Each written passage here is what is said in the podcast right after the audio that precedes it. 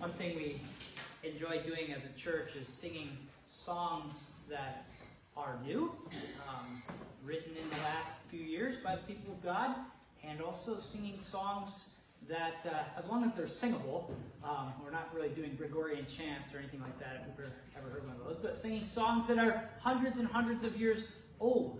Songs like A Mighty Fortress is Our God, written by Martin Luther, or ancient hymns like Be Thou My Vision. So it connects us with the people of God across all times and in all places.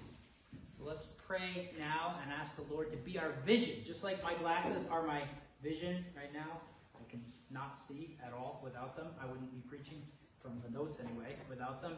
Um, we want the Lord to be our vision to help us see all of life His way for His honor. So let's pray. Father, I thank you that you have become our vision through Jesus Christ. That the God who spoke light into the darkness has shown the light of Christ into our hearts to give us the light of the knowledge of the glory of God in the face of Jesus Christ. and I just ask that you would be our vision this morning as we at your word, and that you would stir up our hearts um, by what we hear. In Jesus' name, amen. Well, if you have a Bible that you brought, or uh, we have Bibles under the chairs in front of you, um, there's hymn books under there too, so don't get confused. If you're looking for Acts in the hymn book, you will not find it. Um, but Acts, right after the four Gospels, the book of Acts, we're going to be in chapter 2, verses 42 to 47. This part of the book of Acts is, I think, one of maybe the most quoted sections of the book. So, to catch you up to speed with where we've been in this book, um, the, the Spirit of Jesus in Acts 2 has just filled the church with power 50 days after Passover, where Jesus died as a sacrificial lamb. Now it's Pentecost, 50 days later. Penta, the Greek word five, right? 50 days later, they're filled with power. And then Peter gets up and preaches, and 3,000 people, at the end of our time last week, we saw 3,000 people were cut to the heart and turned to the Lord. Now, this morning, we're in the immediately after section. So after the sermon, and people turn to Christ in by the thousands, this is what happens next. Acts 2, 42 47.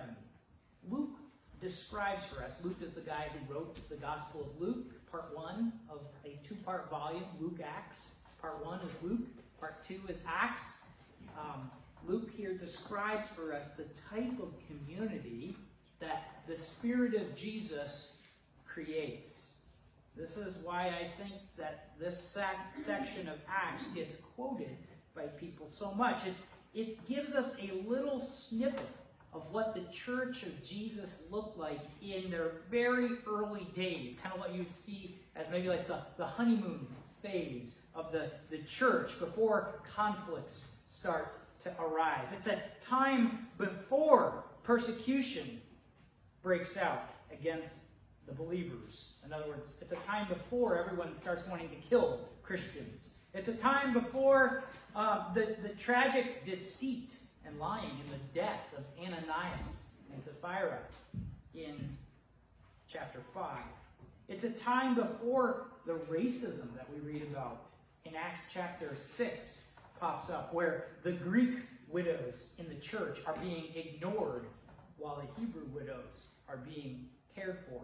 This is a time in the church's life before we read about things like Paul and Barnabas, two key leaders, having a bitter disagreement, so much so that they part ways. We could go on about all the various weaknesses and sins and blunders about of the Church of Jesus Christ as recorded in Acts.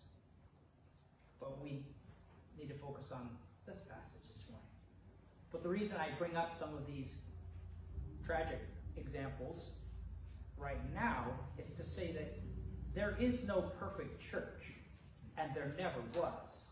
the grass is never greener on the other side, right? Um, there's in every church, okay, there's often sweet and restful seasons, like we're going to read about. Sweet and restful seasons of church life that God's people can enjoy together. We pray for those sweet and restful Acts 2 42 to 47 seasons. These seasons of church life where the waves seem calm and everybody seems to like each other, right? Those are what they're tastes of what life in the new creation is going to be like when sin and death are no more and when heaven and earth become one. They're precious tastes. This scene in Acts 2 is one of those precious moments. But as anyone who read any of Paul's letters knows, all was not calm and peaceful in any of the churches that he planted, right? um, well, the reason he's writing his letters are did you forget the gospel, guys? Like, Jesus is alive. Live for him. Did you forget that your family? Stop trying to destroy each other. Okay, so so this snippet of the church, there's so many people that read this and they're like, oh, if we could only just get back to the way church was in Acts, where everything was perfect and everything was right. It's like, well, there is no golden age for the church. There was a golden moment, but we are living in a broken world. And so remember, this little snippet, it's a beautiful picture. But, um, and it was a gift to the church, but it didn't last. Uh, but it's the it's what the Spirit is always aiming at. So even though it doesn't last, it doesn't mean we go, well, forget it. Can never achieve this. No, the Spirit can create this and loves to create this in the midst of the people of God. So let's read Acts 2, 42 to 47. They devoted themselves to the apostles' teaching and to fellowship, to the breaking of bread and to prayer. Everyone was filled with awe at the many wonders and signs performed by the apostles. All the believers were together and had everything in common. They sold property and possessions to give to anyone who had need. Every day they continued to meet together in the temple courts. They broke bread in their homes and ate together with glad and sincere hearts, praising God and enjoying the favor of all the people. Everybody loved them. and the Lord added to their number daily those who were being saved. Here's the main thing that Luke wants us to see here. That's right there, in the main idea on your handout. The ascended Lord Jesus builds, grows a joyfully devoted church. The ascended Lord Jesus, the one we read, ascended into heaven, took the throne at the beginning of Acts. He grows now from heaven by the power of the Spirit, a joyfully devoted church. And there's going to be three things that we're going to look at this morning. First, we're going to look at the things that the church of Jesus is devoted to in verse 42. Second, we're going to look at the type of hearts that were behind the devotion of this church community. And then we're going to focus on the significance of the statement in verse 47 that was the Lord, the Lord Jesus, who is adding to those who are being saved. Jesus is the one growing this church. So, three points. One, a devoted church. Two, a glad hearted and sincere church. And three, a growing church. And again, if you put these together, you have the main idea. The Lord Jesus, the ascended Lord Jesus, builds a joyfully devoted church. Point one, a devoted church. I'll read verse 42 again. And I want you to listen for four things that Christians devoted themselves to as the Spirit filled them. They devoted themselves to one, the apostles' teaching, two, the fellowship, three, to the breaking of bread, and four, to prayer. And we're going to work our way through each one of these. What we're going to see is that this verse is like a summary verse of all the things that the church was doing in Acts. Several things, these four things are unpacked further in verses 43 to 47. Okay?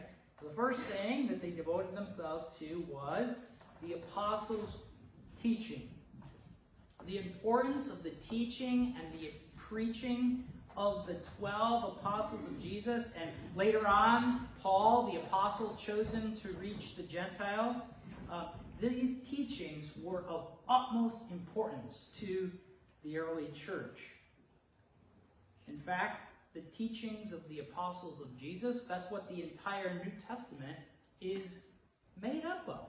What is the New Testament in the Bible? That one quarter of the Bible at the front, uh, at the uh, front or back, depending on which way you open it, right? What, what is that made of? It is made up of the teachings of the apostles. We don't have the apostles among us today, the original apostles, although people do debate whether we should call missionaries apostles or sent ones. That's a different uh, debate for a different day. But we don't have the original 12 apostles with us today. We don't have people who have seen the Lord Jesus with their eyes, but we have their words, their teachings. We have their interpretation of the Old Testament. And their words are to us the words of our Lord Jesus because they taught us what Jesus taught to them. They were just writing and doing and preaching and teaching what Jesus, the Lord, had told them to do.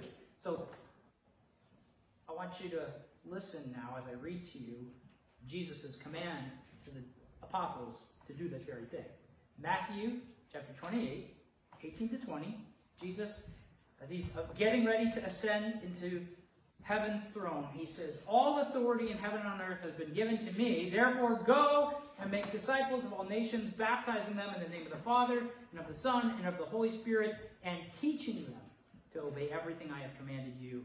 And surely I am with you always to the very end of the age. Now, while this command to go, to disciple people, to baptize people, it applies to us too, as followers of the apostles' teaching, it was most directly given to the apostles to teach everything that Jesus had commanded.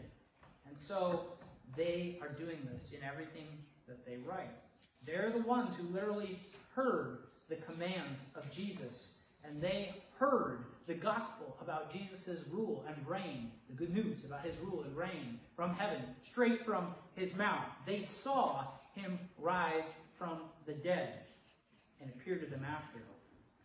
They were the ones who sat, these apostles, they sat with Jesus for hours and hours after his resurrection, listening to him unpack all the scriptures and how the Old Testament writings, the first quarters of our Bible, are all about him and pointed to him and were fulfilled in what he did. Can you imagine being part of those classes for the first 40 days of Jesus' post-resurrection life as he's appearing in their midst at one time to 500 people at once, walking them on the road, breaking bread with them, eating fish with them. He's no ghost. And teaching them, opening their minds to see that this whole Old Testament is pointed towards a rescuer who's coming and Jesus is that one. And then Jesus ascends, and the apostles take his words and they preach it, they teach it, and they write it. And Luke is giving us an account of what they preached and taught and write it, wrote. He's preserving the apostles' teachings for us. This is why when we gather together as a church, what we're doing right now, is my goal as a, as a pastor, as a teacher, to devote myself and to my sermons to the apostles' teaching. I don't want anything to be original to me. My clever ideas, my thoughts about what this world needs. No, I want to devote myself and lead us in devoting ourselves together on a Sunday morning to the apostles' teaching. We believe their teachings are the teachings of Jesus. And when we preach the Old Testament, the part of the Bible that they didn't write, we want to preach the Old Testament the way the apostles and Jesus taught us to preach it. They quote or allude to, more often they just kind of allude to it. We'll see one of those today. They allude to the Old Testament hundreds and hundreds and hundreds of times. Everything they wrote was the Old Testament is fulfilled by Jesus. And here's how you live now that the Jesus, the King that the Old Testament told us about, has arrived. Okay? So, we devote ourselves to their teaching.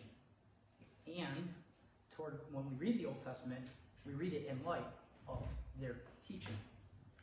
And the second thing they devoted themselves to is the fellowship. Now, when you and I throw around the word fellowship, I think we usually mean by fellowship something like, you know, nachos at Carl's house on Tuesday night, right?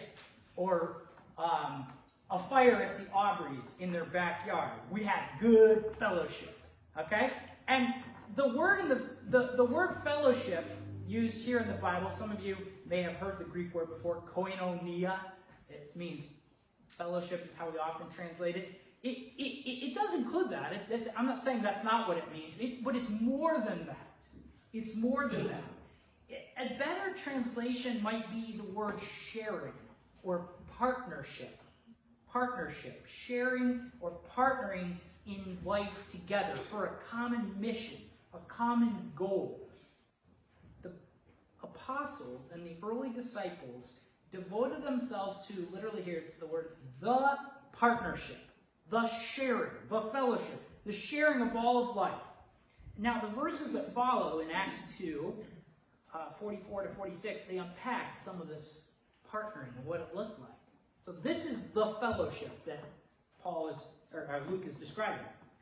How, how did they partner? Verse 44, all the believers were together, and they had everything in common. Rich and poor, slave and free, men and women, old and young, Greek, barbarian, right? They, they had everything in common. They sold property and possessions to give to anyone who had a need. Every day they continued to meet together in the temple courts, not just an hour and a half on Sundays. Um, I, am going to read another place in Acts where the same thing is described. You can flip there if you want a page over. Acts 4, 32 to 35. There the apostles are praying. The house is shaken. The Spirit fills them again. And, verse 32 of chapter 4, all the believers were of one heart and mind. No one claimed that any of their possessions was their own. In other words, they, they, they didn't say, This is mine, not yours. They, they said, God has given this to me. How can I use it for blessing others? They shared everything they had. With great power, the apostles continued to testify to the resurrection of the Lord Jesus, and God's grace was so powerfully at work in them all that there were no needy persons among them. For the time, for from time to time, those who owned lands or houses sold them and brought the money from the sales and put it at the apostles' feet, and it was distributed to anyone who has need. As a church, we have a helping hand fund pause. That is the vision behind that. To eliminate needs as we are able in the body of Christ. If you have a need, please let us know. And we will see what we can do. This phrase, there was no needy person among them, is taken from the Old Testament. Remember I said they tip or they allude to the Old Testament constantly? Hundreds of times.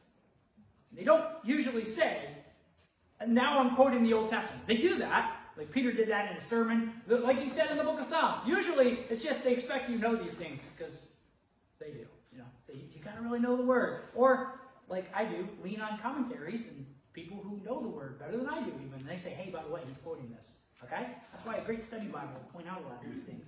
So the no needy person is actually taken from the book of Deuteronomy, chapter 15, verses 4 to 5. And there, in Deuteronomy, writing many years before, Moses says to God's people Israel, There need to be no poor people among you.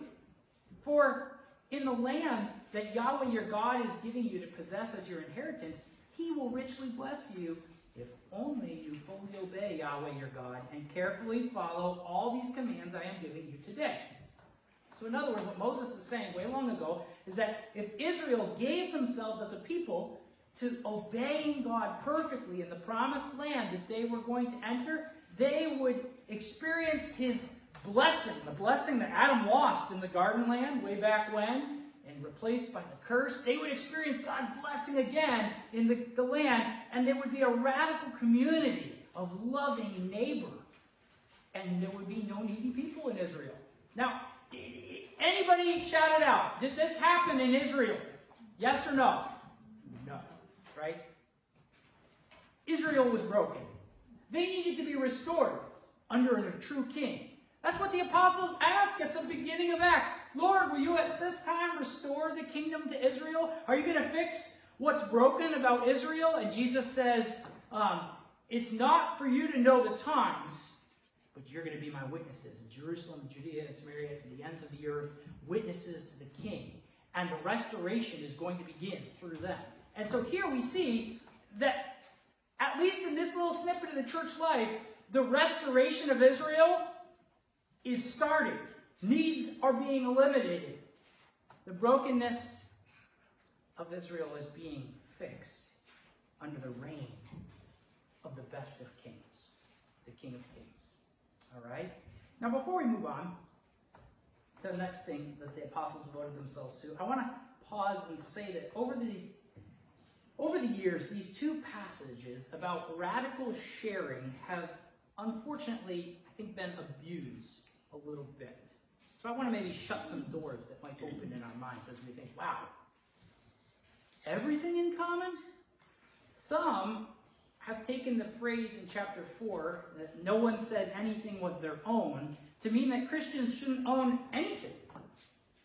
In the most extreme uses of this passage, Christians have formed kind of like hippie like communes where private property is actually completely forbidden and in the most extreme examples, people even share their wives and share their marriage relationships. One example of this that went really crazy was the German city of Munster in the days of Martin Luther.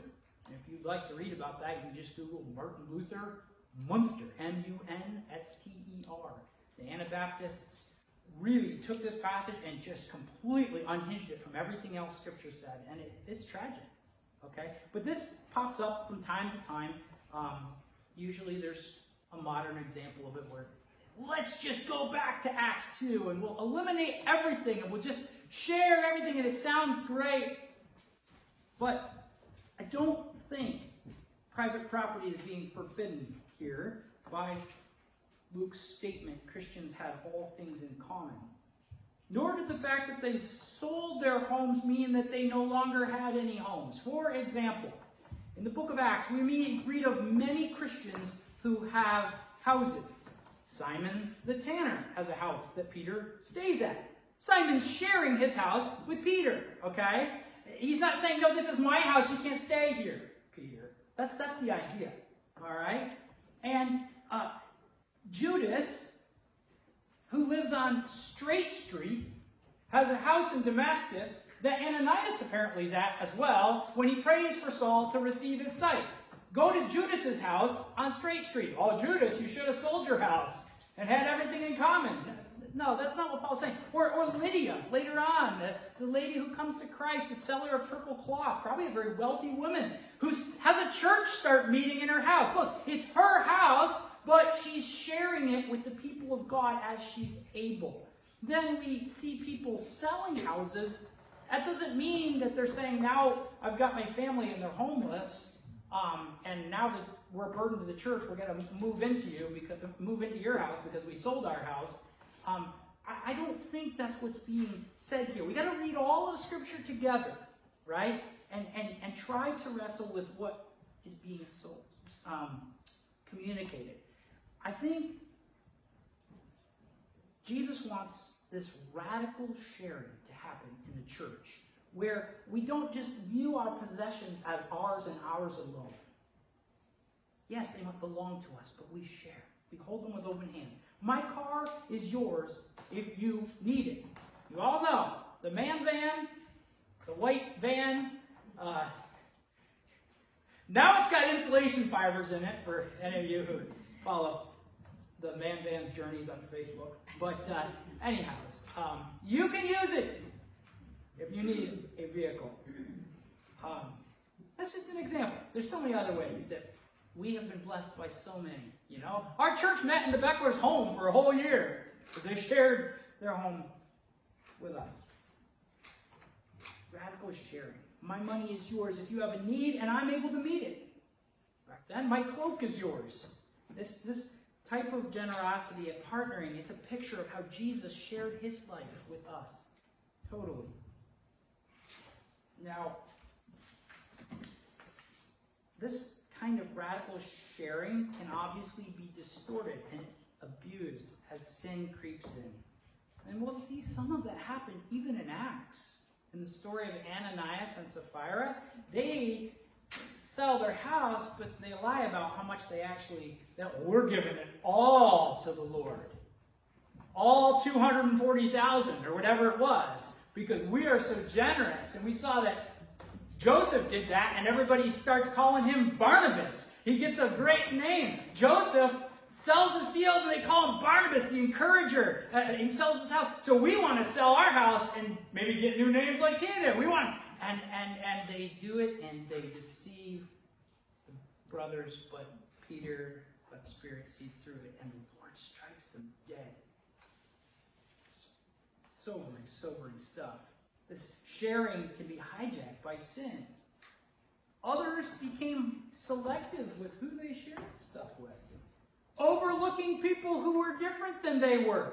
We're not told, um, you know, so, so again, I read earlier with the Greek women being overlooked by the Hebrew women. We'll, we'll get into that. Now, we're not told this happened, but I just want to share one more danger that can come up with this radical sharing mentality. Um, a danger that can sometimes come into Christian circles. And this is the danger of entitlement. In a culture where we want to share things with each other, we want to have everything in common, it's important that we protect from feeling entitled to each other's things or time. There's always a danger when we start to think, hey, I'm your brother in Christ. And so I'm entitled to everything you own. And you should and you ought to share it with me at any time, for any reason, as I determine, for free. Even if I could technically afford to pay you for your stuff and maybe bless you and respect you by showing that I value your time and your things, instead you start to feel like, you owe me because you have what I don't and I want it. And we're all supposed to share. And you didn't give it to me. What this does, this type of mentality, and this happens a lot with Christians that have talents in the trades. Um, maybe you've been there, maybe you understand, right? Um, if you just assume, like for example, I'll just use an example. My brother Ben's an electrician. If I just assume, assume that my brother, because he's my brother, and my brother in Christ, he owes me his undying services for free at my house at any call, um, unpaid. What happens is I take away the gift uh, that, that he's able to give me if he does want to volunteer those services. So, in other words, if I assume, of course he's going to work for me for free, then he can't actually share his time with me for free if he wanted to. So if you say, Ben, you work really hard. I'd like to pay you for your time when I'm able. Maybe I'm not able in the moment. Maybe I am able, but I really want to pay you. And he says, No, this is for free because Jesus gave me his life. Or he might say, No, actually, there's a huge need. Our car just broke and I could really use the money. Um, and we, we partner with each other to meet each other's needs. Right? That's what I'm talking about. Or just, just saying, Look, I want to honor your stuff. I want to honor your time that you spent with me. We don't want to have this entitled mentality in the church. It's actually really subtle and really dangerous. And I've really struggled with this in my life. Like, I'm kind of pretty free in sharing with my stuff, but so I assume everybody else is going to just be like this. And, you know, of course I can take the cookies off your counter or the donuts out of your cup. Yeah, it's like, whoa, whoa, whoa. Just because we might be more free with stuff, we need to respect each other as well. And realize we're all on this journey together of learning how to share, and we want to we want to give people the opportunity to do it, not just expect that they will. So that's I didn't get that from the Book of Acts. I just got that from living my Christian life, trying to share and realizing I, I don't always do it well. Um, so the next thing I want to look at is that the church was breaking bread together. See that in verse 2? They devoted themselves to the breaking of bread there in verse 46. We read a little bit more about this in verse 46. So 42, they broke bread. Uh, 46, they broke bread in their homes, so he elaborates, and they ate together with glad and sincere hearts. Now, Bible teachers and commentators who write on this, they, they debate whether this is a reference to having the Lord's Supper together every day and, and eating, um, the, doing communion every day, or or they're eating, this is a reference, breaking bread is a reference, just eating a meal together. I tend to think it's both. It's a meal which involves the Lord's Supper. Um, and they're doing this as a group together. But either way, eating and drinking together was something that these, that in the ancient world, and even in the modern age, families did. Ate and drank together in homes. Close friends did. And here you have these early Christians eating and drinking together regularly in their homes. They were a close knit family. They didn't just limit their time with other believers to an hour and a half on a Sunday morning. They actually sought to be a part of each other's lives in a, in a regular and close way. And during their times together, they prayed. They prayed a lot. You see that in verse 42? They devoted themselves to Prayer. Prayer is talking to God. And these first Christians, they talk to God constantly. They talk to God together. Now, I just want to pause here and encourage you to pray in front of other Christians.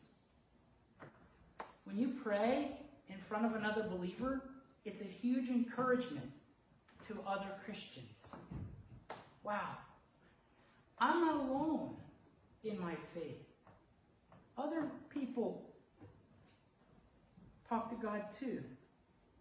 They talk to God on my behalf. They're praying for me. Hearing somebody pray for you is such a precious gift.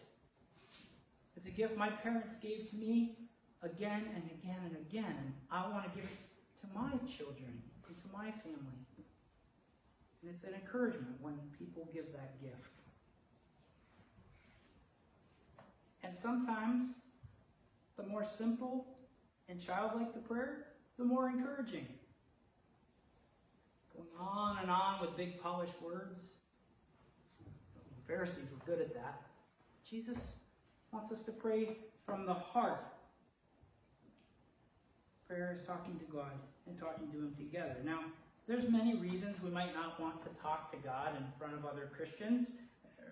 Reasons that might range from I just don't feel like it today, or um, I'm afraid of looking stupid. I'll ask you. Well, maybe you have a different reason that you struggle with it. Oh, I think everyone struggles at some point. I've been nervous to pray in front of other people from time to time in my life. Ask God for help. Ask Him to give you a desire to talk to Him and encourage. Just to open your mouth and go for it. Develop that muscle of saying something to God with your family, listening. You don't sound stupid to the Father. He loves. Here's, a, here's an illustration for anyone who's ever watched a little child learn to talk. When they say their first words, as the parent, like, that's ridiculous. You don't say thank you like that. You don't say thank you like thank you. Thank you. No, you celebrate. Oh, they're learning to talk, right? Our Heavenly Father celebrates simple baby talk. They're learning to talk to the one who made them. What a precious thing. And other Christians celebrate it too. Christians whose hearts are in tune with the Lord, right? They're not going, man, that wasn't very polished. Jeez. You need to tur- turn up the spiritual performance if you're going to pray in front of other people. No, that's not what's going on. We celebrate. The Spirit loves to come and help us pray. But we have to take that step in faith. Sometimes He's not going to embolden you to pray until you just start. And then He helps in a moment of weakness. And when we pray out loud, we encourage each other. And now, the second main thing is that this church, they're a devoted church in all four of those ways, but they were also a glad hearted and sincere church. All of their devotion wasn't just like, well, we're just doing our Christian duty here. we're going to share because it's our duty. It's what we got to do. And we're going to pray because we just got to suck it up and pray because that's what God wants us to do. So tighten your belt and pray. No, that's not what's being described here, right? It's glad hearted and sincere. Verse 46 their hearts were glad. Now, that doesn't mean they also went around with pasty, fakey, fake smiles saying, everything's good, I'm just happy, happy. No, this gladness is a deep, unshakable joy that comes from knowing that the worst thing that could happen to them, death and separation from God, has been defeated by their King. Nothing could eternally happen to their souls. Jesus has forgiven them. He's defeated death. He's paid for hell. So their gatherings are not marked by grumblings and complainings about how bad the world's getting. Or did you see that on the news? Or can you believe Caesar's new policy? It's horrible. No, they were glad gatherings. They rejoiced in the Lord together. And they gave him glad hearted praise. See that in verse 47? They're praising God and enjoying favor with all the people. Now, the favor that the people in Jerusalem showed them didn't last forever. We know that. We know that gladness is always a struggle. But um, even when they lost the favor of men, as we read in Acts 5, verses 40 to 42, they are rejoicing rejoicing because they're counted worthy to suffer for the name. Their joy in the Lord here was unshakable in Acts 5 and all throughout the book. Because he lives, so shall they. No matter what people say about them, their king loves them, has given them his life, and will raise their bodies no matter what. So, unshakable gladheartedness in the Lord is what marked these early believers. And it only comes to us one way. You can't just be glad, be glad, make it happen. It grows in our souls as we saturate our minds and our hearts in the love of Jesus Christ for us. Love in the past, dying and rising for us. Love in the present, He's with us. No matter what, He's with us. And love in the future, that our hope is fixed, certain, secure. Our King is coming again. He will make all things new. The story is not over. Jesus will win. They're a glad hearted church. They're not mopey. They're not cynical, doom and gloom. They're not a naysaying, backbiting, grumpy, angry, world avoiding church. Oh Lord, may our church be, my, life, be marked by this unshakable gladness. Gladness. Rejoice in the Lord. Paul writes a whole letter with the main theme. You're poor. You're being persecuted, Philippians. Rejoice in the Lord and the strength of his might. Again, I will say rejoice. Glad hearted praise, and they're sincere of heart. Another way of saying this is simple hearted. There is sincere hearted church. Their joy, like I said earlier, it wasn't fake, it wasn't forced. Their praise for the Lord, their love for each other, their witness to the lost was sincere. It was real. Everybody nowadays is longing for authentic, real community encounter the real risen Lord. Have a relationship with the real King of the universe. who knows you to the bottom of your heart, and you will begin to be real. You won't be afraid of your sin and of sharing it with others. Look, I need help because you know that your brothers in Christ need the same help. We're all in this together. And we are glad for a Savior together. Sincere and glad hearts. And now, here's the main, third main thing. They were a growing church. This one's quick. Verse 47. The Lord added to their number daily those who were being saved. Here you see, it's the Lord who adds, and it is the Lord who saves. I want you to know, as a church leader, this is a really comforting verse. So comforting. The Lord adds to their number, and it's daily. People are getting saved and following Jesus every single day. This is a massive move of the Holy Spirit in this city of Jerusalem. A massive move. Now, this type of massive turning of hearts to the Lord has happened at hundreds of different times and in hundreds of different places throughout the history of the church, many times accompanied by miraculous things, powerful movings of the Spirit. It could happen again.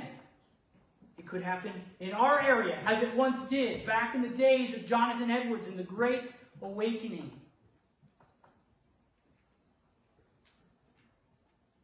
Our call is to be faithful. Because though the Lord does the adding of the number, and though the Lord Jesus does the saving of the sinners, it is God's people who do the preaching and the sharing of the word and the praying and the gathering, so that the world may see what the assembly of the new creation looks like on earth. The risen Christ has the power to open eyes and hearts to the serious of sin and to cut the hearts like he did after Peter's sermon on that day where 3,000 were saved. So, as we conclude our time, I just want to ask you, and I want you to ask yourself these three or these four questions that I've been asking myself as I've let this passage land on me. The early church devoted themselves to the apostles' teaching. Are you devoting yourself to the teaching of the apostles? One sign that God's Holy Spirit is at work in your life is a, that you have a hunger for God's Word. A hunger for the Bible. Are you hungry?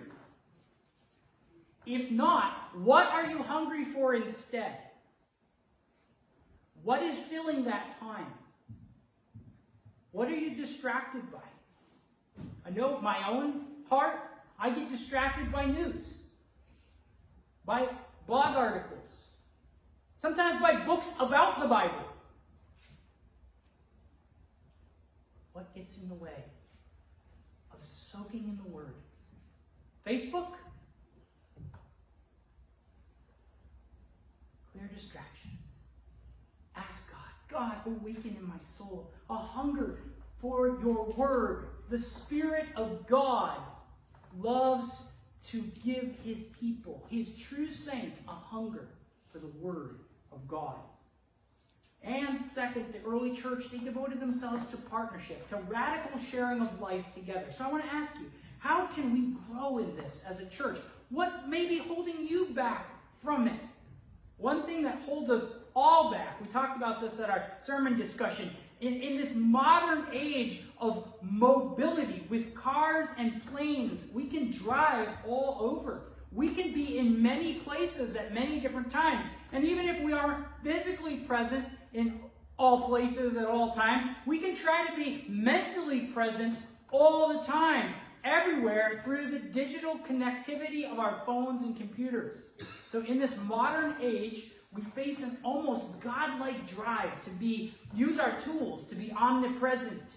There's a good thing happening over there, and I want to be there. I want to be a part of it.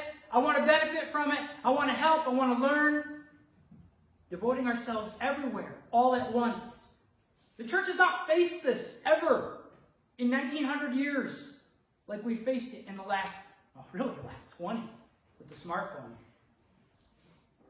and the more affordability of air travel. which leads us to be less devoted to partnering right where God has placed us. To the people right in front of us, because we always have an option to move away and go somewhere else. An option that, for many years in history, Christians didn't have. So, uh, we can always drive further to go to church, right? We have that option. People didn't have that option back then. But they had their own challenges. Like, you met with believers and you might go to jail. That was a challenge. Every, every place has challenges. Everything we say yes to is a no to something else. When I'm at the table with my family and I'm saying yes to my phone, I'm saying no to my kids. And I need help with that. My wife is very good at helping with that. Yes, thank you, Lord. But I want to do it on my own. Put the flipping phone on the desk and then go to the table, right? We want to be present. We need wisdom. I don't want you to be feeling a weight of guilt. We are in this together, people of God. We need wisdom, so pray about it. Everything we say yes to, God, where are you calling me? Where is it going to be best? How can I partner best with the people you've placed immediately in my life? Third, the early church devoted themselves to eating in each other's homes. Not everyone would have had a home that people could eat in back then, but those that did were always eating with their spiritual family. Now, up until pretty recently in human history, families usually ate together regularly. That's getting more and more rare in our modern age because the modern family is devoted to a hundred other good things. Because they can be. Because we have the cars to get there and the phones to connect there, and we, we can. Just because we can doesn't mean it's good or right or healthy for us. You have to be wise. Sometimes kids go to college for the first time and they get just overwhelmed by like a hundred tables at the, the, the, fair, you know, just, you know, the, the welcome to college thing, like, here's a hundred groups you can be a part of. And it was funny at Moody, you know, you'd have these people who try to do it all. And uh, they're also a student, right? Um, we have to pray about these things. When the church eats together like a family, very different people, totally unrelated, eating at the same table together with nothing in common except for Jesus, it pictures the power of the gospel to make family out of those the world would maybe even see as enemies. Jews and Greeks, barbarians, Scythians, slave and free, old and young, men and women, brought together around the cross as blood-bought family. And fourth and finally, the early church devoted themselves to prayer. Prayer was not a tack on at the end of their study of the apostles' teaching, as sometimes in our Bible studies today, we can treat prayer as a tack on. Ooh, better pray to wrap this up. 30 seconds. Go. Prayer wasn't something that just the professional prayers did. Prayer was what all the believers did all the time on every occasion they got together. They prayed so much and so long that people who didn't really have a relationship with God were probably so bored out of their minds they left. They prayed and they prayed, right? And God showed up in power and thousands were saved. Prayer, talking to God. May we be a church devoted to prayer. And if you struggle, maybe you've never prayed aloud in front of someone else. There was a time when I had never done that, right? Ask God for help. Ask God to lift your eyes above yourself, to look at Him, and to look at your brothers and sisters. And what might I be able to pray for them right now? Maybe it's just a sentence. Lord, help so and so at work. In Jesus' name. Amen. So, encourage you. Let's talk to the Lord. And let's do that right now together. Lord, we read a section of scripture like this, and I know for myself, I need your Spirit's help. So I pray that you would do that. That you would stir up in our hearts a longing to be together, to break bread together, to eat together, to, to have glad hearted praise of you together, and to pray together. Give us wisdom how we use our time in such a busy age We need your help. I need your help. We could get on a plane and go to Florida. I think it was good. I think it was right. We needed that. It felt like, but 100 years ago, we wouldn't have had that option. So we- just need your wisdom. And uh, Father, I just pray that you would help us to be a light for Jesus in the way that we do community here at this church. In Jesus' name, amen.